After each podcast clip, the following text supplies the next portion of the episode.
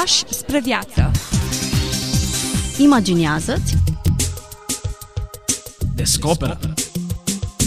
Caută. Trăiește. Trăiește. Trăiește. Fii liber. Pași spre viață v-am regăsit și astăzi, dragi prieteni, la o nouă întâlnire. Bun regăsit, îi spunem pastorului Ghiță Mocan, prezent în studioul nostru. Bine v-am regăsit, mă bucur să fim din nou împreună. Ar trebui să fim împreună la ora aceasta. Le-am promis ascultătorilor noștri că vom continua discuția despre scrierile unui împărat bizantin din secolul al IX-lea, scriere adresate fiului său Leon, atunci când urma să vină la tron. Este vorba de Vasile I Macedoneanul, un împărat profund creștin care ne-a lăsat o moștenire atât de frumoasă pe care ar fi păcat să nu o împărtășim noi doi și în mod special să nu o împărtășim cu ascultătorii noștri. Ceea ce și facem, aducându-ne aminte sau spunându-le celor care n-au urmărit emisiunile anterioare, că acest Vasile I Macedoneanul s-a născut aproximativ în anul 811, nu se știe sigur, și s-a stins în anul 886. A fost împărat la Constantinopol începând cu anul 867. El a deschis ceea ce se va numi mai târziu dinastia macedoneană, adică câțiva împărați după el au fost de fapt succesorii lui și uh, în felul acesta a asigurat în Imperiul Bizantin o anumită stabilitate. A avut un proiect politic, dacă pot zice așa, să mențină stabilitatea și unitatea Imperiului Bizantin cât mai mult cu putință, dincolo de granița vieții lui. A avut o viziune, cum am spune astăzi. A avut un proiect politic uh, dincolo de propria viață. Câți politicieni de azi gândesc oare în această dimensiune? Visăm, așa cum spuneam în episoadele trecute, la astfel de lideri. Așa este. Pe de altă parte, a fost și inițiatorul așa numitei renașteri bizantine, o renaștere care s-a configurat uh, pe mai multe paliere, pe de o parte din punct de vedere religios, din punct de vedere arhitectural, artistic, educațional și nu numai. A încercat așadar să aducă tot ce e mai bun uh, pe lume în acest imperiu și să facă într-adevăr viața uh, supușilor săi cât mai uh, bună cu putință, în același timp a promovat foarte mult viața spirituală, el însuși asumându-și credința. Acum eu, din câte am citit din biografia, despre biografia acestui uh, mare împărat, la tinerețe nu a fost atât de bisericos, atât de devotat credinței, el a fost în tinerețe destul de destul de agresiv, ca să zic așa, el a fost un soldat brav, el s-a și remarcat de altfel prin câteva victorii strălucitoare. Pe vremea aceea să porți uh, războaie, să porți victorii, să ai luptă de la corp la corp, uh, erau uh, virtuți sociale extrem de apreciate, da? Pe vremea aceea lucrurile acestea se întâmplau în, în realitate, nu se întâmplau în jocuri pe calculator și uh, el o vreme a fost uh, șeful gărzii imperiale și din poziția aceea a urcat apoi pe tronul de la uh, Constantinopol.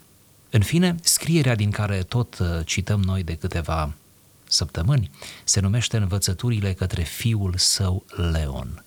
Acest Leon este unul dintre fiii săi, bineînțeles, care devine împărat.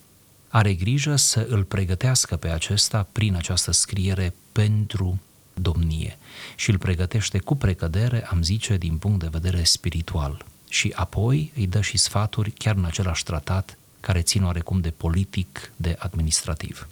Dacă începeam seria lecturilor din acest text cu afirmația să îți faci început și temelie neclintită întregii tale vieți, adevărata credință în Hristos, socotim că aceasta este de fapt cheia în care trebuie să interpretăm tot textul.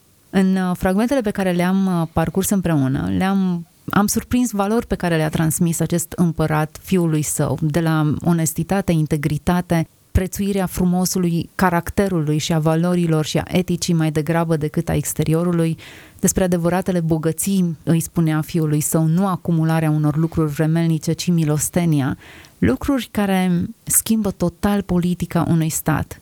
Ne-am oprit în episodul trecut vorbind puțin despre prieteni și despre influența acestora, despre prietenii înțelepți și despre valoarea pe care o are un prieten pe care ți l-ai făcut cu chipzuință, despre adevărata putere în stat. Ținem cont că toate lucrurile acestea erau spuse în secolul al IX-lea, într-o lume atât de diferită de a noastră. Pe care noi o numim uneori cu dispreț evul mediu. E interesant, oare... Sau evul mediu întunecat. Exact, întunecat e cuvântul cheie. Sunt multe lucruri uh, frumoase care s-au petrecut în evul mediu. Din păcate, ceea ce scoatem în evidență este urâtul acelei epoci, uh, fanatismul și derapajele, inclusiv în credința creștină, mai degrabă decât uh, să vedem exemplele și mărturia. Dacă am ajuns acum în punctul în care suntem, din punct de vedere al credinței creștine, suntem pentru că au existat lanțuri verici care s-au Sigur. întrepătruns unele cu celelalte, moștenire pe care acest tată o lasă fiului său și așa a ajuns și până la noi. În ultima instanță, credința este moștenire. Să nu ne facem că nu vedem asta. Cu siguranță, lucruri pe care le transmitem unii altora ca o moștenire prețioasă și valoroasă. Să ne întoarcem înspre text și să căutăm din nou și în această ediție lucruri cu care să ne îmbogățim sufletește. Modul tău de comportare să fie mai demn de încredere decât vorbele tale – pentru ca să fii respectat nu numai când spui ceva, ci și atunci când nu vorbești. Nu doar tu trebuie să faci acestea, ci să nu îi accepti pe aceia care doar spun anumite lucruri posibile, iar apoi nu le dovedesc cu faptele lor. Sunt mulți cei buni la vorbă, iar când trebuie să facă ceva, sunt delăsători. Faptele trebuie să vorbească mai mult decât vorbele. Exact. Uneori chiar nici nu trebuie să spunem nimic, ci doar să facem. Și noi le lăsăm ascultătorilor noștri invitația să mediteze mai degrabă decât să vorbească pe marginea acestui text. E bine, oamenii preferă să vorbească decât să facă, iar lucrul acesta e în detrimentul credibilității lor. Așa este. Putem să mergem mai departe? Vă rog. Fiul meu, după cum vlăstarele plantelor, când sunt udate cu apă, cresc și fac roade, tot așa și cugetul tău atunci când este adăpat cu studierea cuvintelor dumnezeiești, cu siguranță va crește și va avea drept roadele virtuții. Trupul este hrănit cu mâncărurile potrivite, iar cuvintele duhovnicești hrănesc sufletul. Însă, acestea se deosebesc foarte mult. Hrana trupească dă plăcere și dulceață gurii omului, hrana sufletească desfătare veșnică. Să studiezi așadar aceste învățături folositoare ca să te îndestulezi din roadele lor și să conduci împărăția așa cum se cuvine. Iată cum invitația este du-te la surse, adică nu poți să ai un caracter și un comportament sănătos dacă nu te-ai hrănit cum se cuvine. Du-te la cuvintele duhovnicești, care însemnau la vremea aceea, în primul rând cuvintele Scripturii, cele ale Vechiului și Noului Testament, și apoi toată bogăția de scrieri pe care Imperiul Bizantin a păstrat-o, a recopiat-o, a rearanjat-o și a perpetuat-o din generație în generație. Deci, în, înfruptă-te, hrănește-te cu aceste cuvinte uh, dumnezeiești ale scripturilor canonice pe de o parte și ale tuturor scrierilor uh, de până la el. Acum cu toții suntem de acord cu afirmația că suntem ceea ce consumăm și din punct de vedere fizic, n-ai cum să fii sănătos dacă mănânci numai lucruri toxice, din punct de vedere emoțional, mental, sufletește, spiritual, nu ai cum să fii sănătos dacă nu te conectezi la surse de informație corecte, bune, sănătoase, cu învățătură utilă pentru suflet. Așa este. Într-un fel, acest tată îi spune fiului, întoarce-te la izvoare, nu-ți permite să bei apă din orice baltă, bea din izvorul acela limpede, cristalin. Noi avem izvoarele. Și ei chiar aveau izvoarele, pentru că ei au fost păstrătorii, cum spun, a scrierilor, deopotrivă canonice, ei le-au multiplicat și au avut grijă de ele și a scrierilor creștine pe care le-au adunat până la acea vreme. Exista o preocupare statală, am putea zice. Existau fonduri guvernamentale, cum am spune noi astăzi, dedicate cercetării și uh, păstrării acestor uh, scrieri. Iar el, prințul, trebuia să pună mâna pe carte. Să studiezi, îi spune, aceste învățături folositoare ca să conduci împărăția așa cum se cuvine. Iată, Dacă vrei să conduci bine, ar trebui să studiezi ceea ce trebuie. Mă întreb care sunt lecturile oamenilor de stat din lumea noastră, din moment ce deciziile lor sunt atât de deviante uneori și atât de pe lângă moralitate și adevăr. Când vedem deciziile, putem să bănuim care le sunt lecturile. Exact, exact. Îmi dau seama ce citești după felul în care decizi și acționezi și conduci. Foarte interesant. Într-o perioadă în care se citește puțin digitală, predominant digitală, mesajele vizuale sunt mult mai gustate decât cele scrise în, în forma lor a textului, a cuvântului. E bine, nu avem cum să conducem cum se cuvine sau să conducem bine sau să avem lideri care conduc bine dacă nu studiază și dacă sursele lor sunt contaminate. Sau, spunând pe scurt, cărțile duhovnicești, în frunte cu cărțile scripturii, sunt manual de conducere, manual de leadership, mm, manual de politică. Bine. Sună foarte bine. Un lucru care mi se pare interesant e termenul de plăcere introdus în procesul acesta de hrănire. Hrana trupească dă plăcere, cu siguranță de plăcere. Mă gândeam uneori de ce a atașat Dumnezeu plăcerea de a mânca, papile gustative, salivezi atunci doar când te gândești la un anumit tip de aliment. Probabil că dacă n-ar exista termenul acesta, am uitat să mâncăm, am omită chiar să ne hrănim trupurile așa cum trebuie. E adevărat că unii fac abuz de lucrul acesta, dar Dumnezeu inserează factorul acesta plăcere, ne dă papile gustative, că El ni le-a dat până la urma urmei, apetitul pentru mâncare tot de la El vine, tocmai ca să se asigure că vom da continuitate trupului nostru Sigur. și că vom întreține viața. Sigur. Spiritual însă sunt exact la fel lucrurile. Sufletul are papilele lui gustative. Există plăcere atunci când te hrănești spiritual, o plăcere, o, o desfătare veșnică, spune autorul acestui text, dar și Biblia vorbește despre același lucru. Te întorci înspre Dumnezeu, ți se luminează fața de bucurie, trăiești, radiezi, da. trăiești pur și simplu. Observați această punere în oglindă a termenilor. Mâncarea fizică, mâncarea obișnuită ne oferă plăcere, fără discuție, pe când dincolo ne oferă desfătare.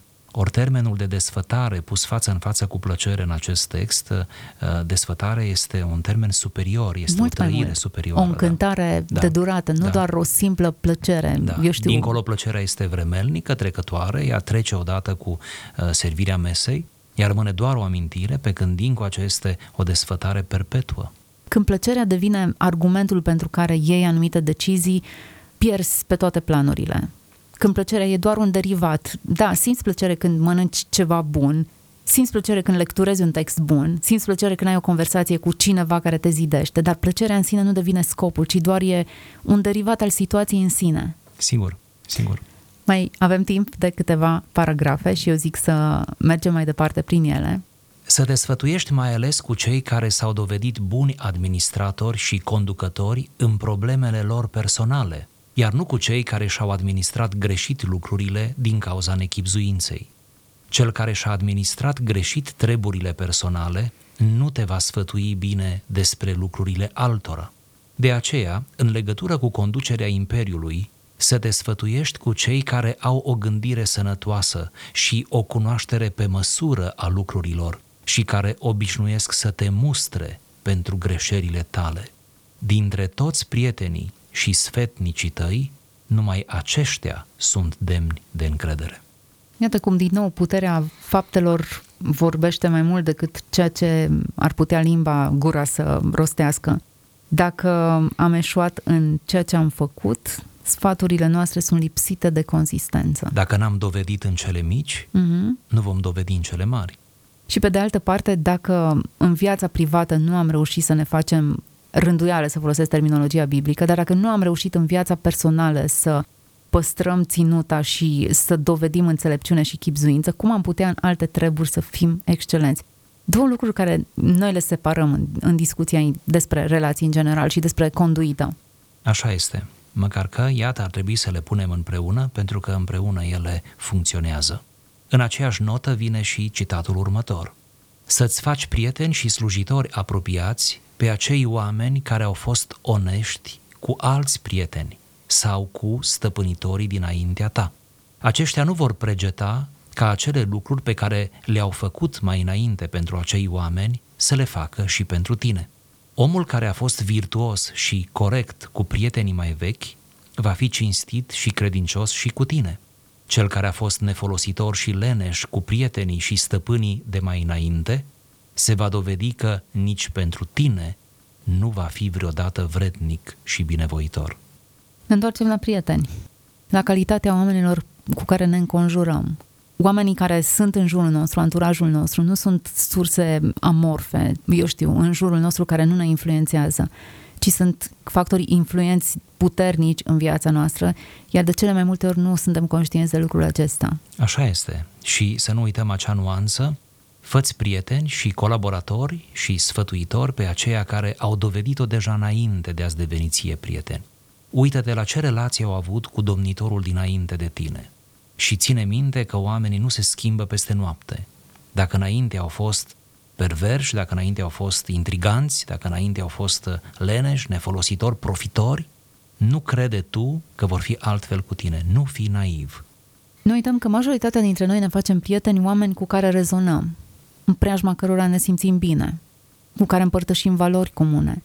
Ceea ce îl sfătuiește aici un tată pe fiul său este făți prieteni oameni care au valori spre care tinzi, pe care vrei să le împărtășești. Nu neapărat criteriu du-te spre cei cu care râți bine, du-te spre cei cu care tu te simți la fel.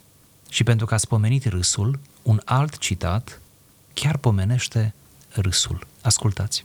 Să nu-ți placă râsul fără oprire, fiindcă este un semn al lipsei de educație. Să fii de lung răbdător cu cei care îți greșesc și iubitor de oameni atunci când pedepsești pe cineva.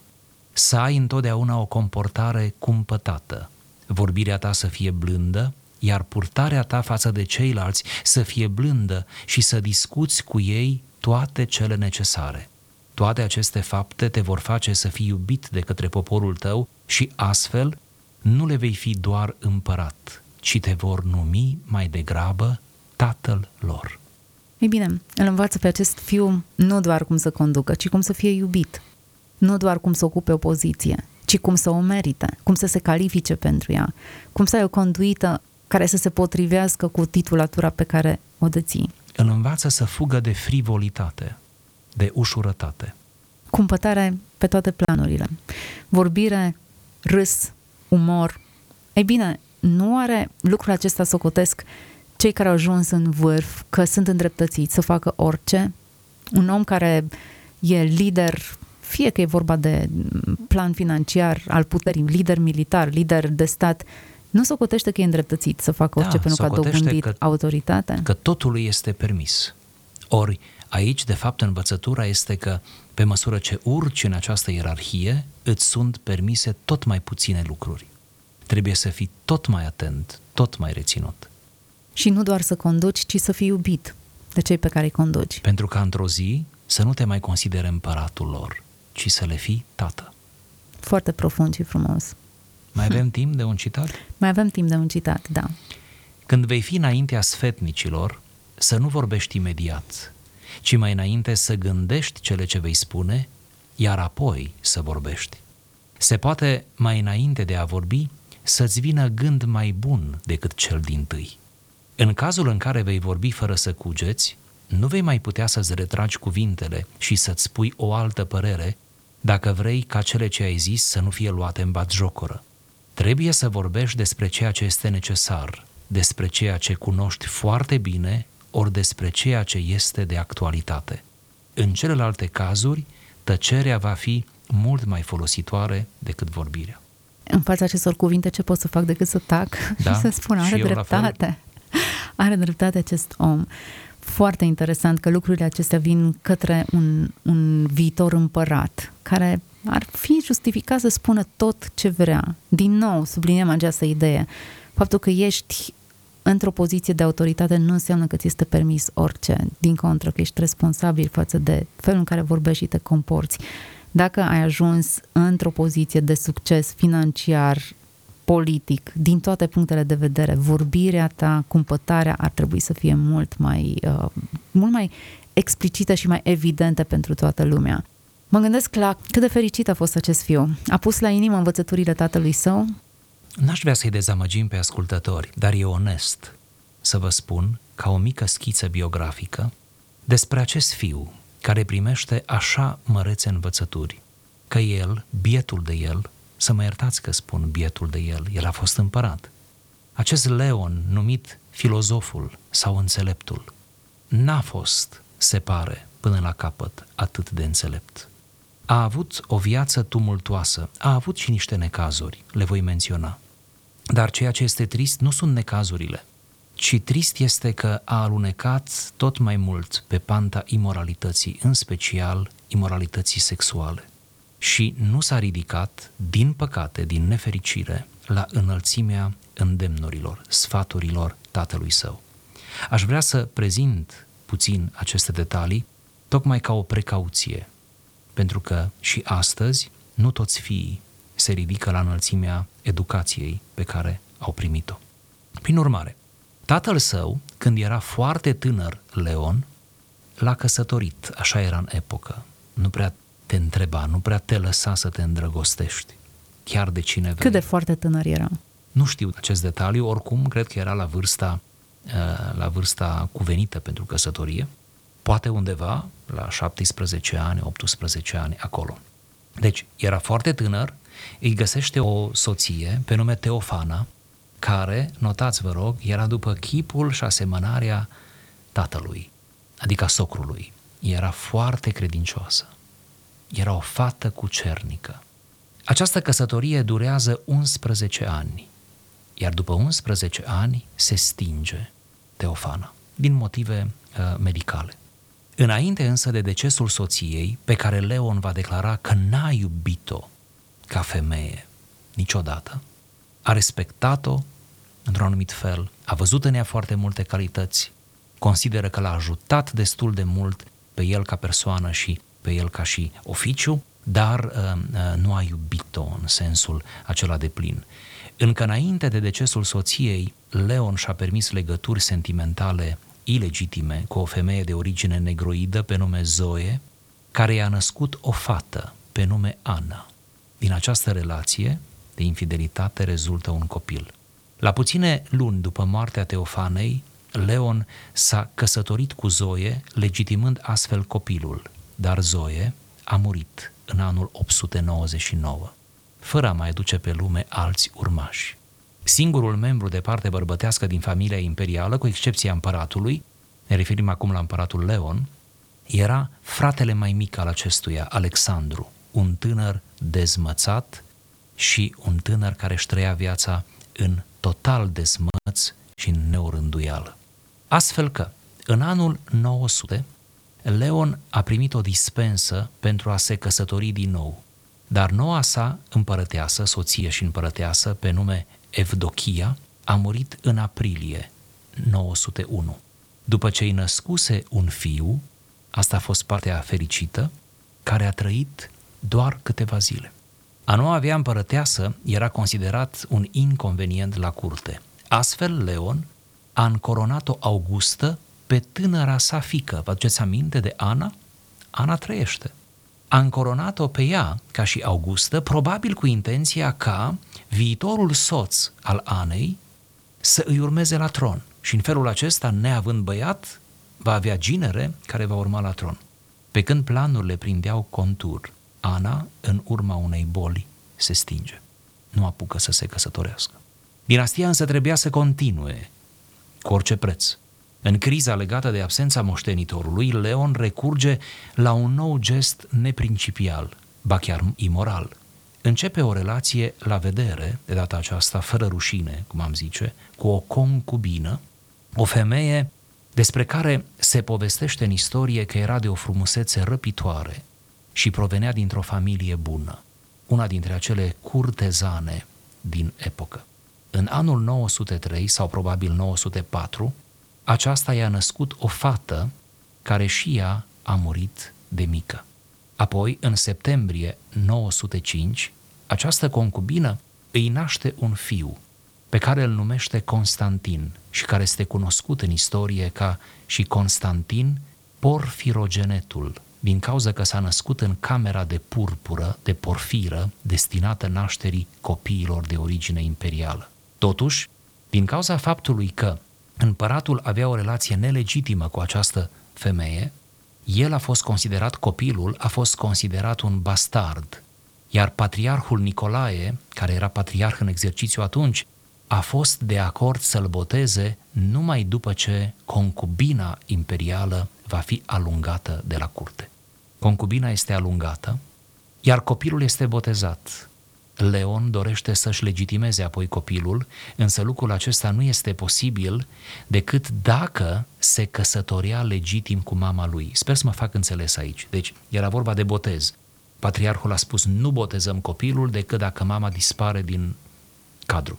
Dar prin asta nu a spus că acest copil este moștenitorul la tron, ci doar îl botezăm, îl încreștinăm. Prin urmare, botezul s-a întâmplat pentru că s-a împlinit condiția. Apoi, pe măsură ce băiețelul creștea, Leon a făcut presiune asupra patriarhului ca să fie considerat moștenitorul legitim.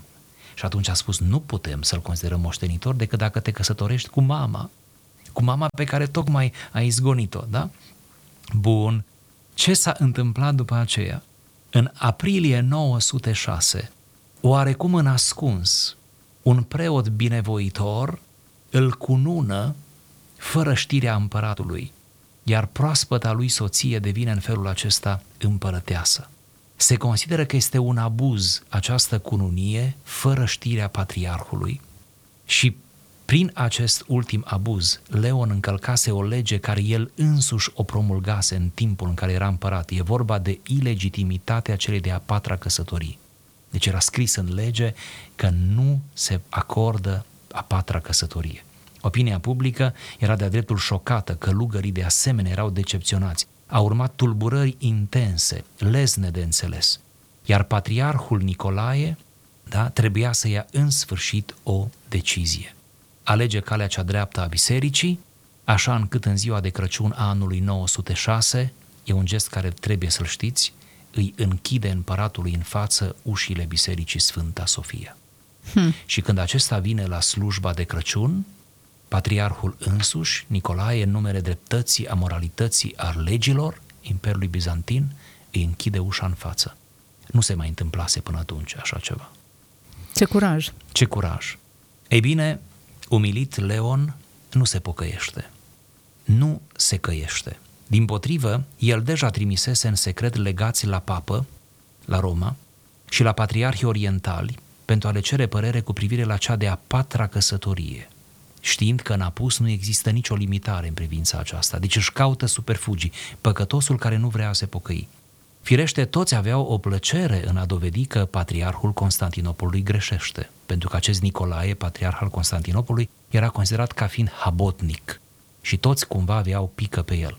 De îndată ce a aflat că răspunsul evident favorabil este pe drum de la Roma, pentru că papa a spus se poate să te căsătorești, pentru că ei nu aveau această regulă la Roma, împăratul Leon l-a arestat pe Nicolae, pe patriarh, și l-a obligat să abdice.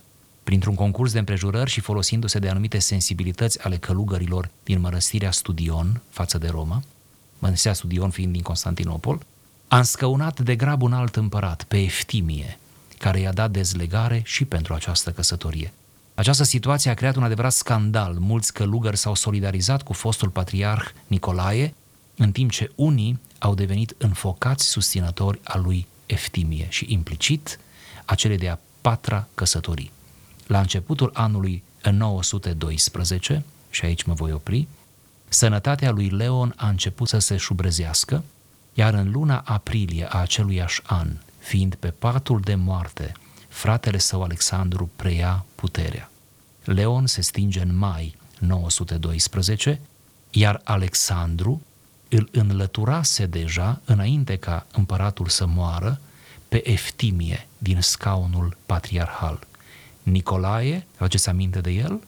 Patriarhul acela uh, vertical a fost readus din exil instalat în această demnitate și a continuat să fie patriarh până la sfârșitul vieții.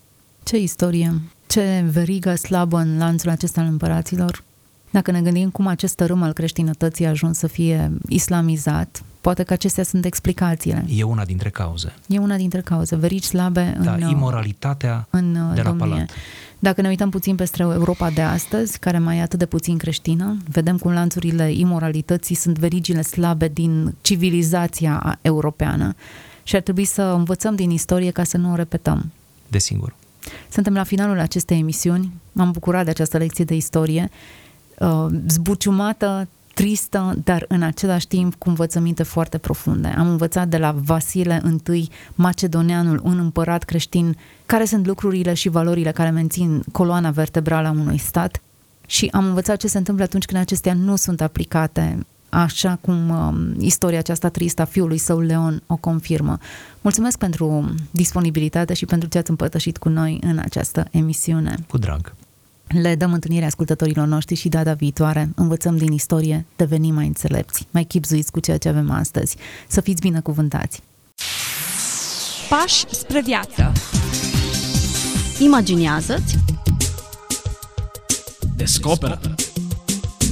Caută. Trăiește. trăiește. Trăiește. Fii liber. Pași spre viață.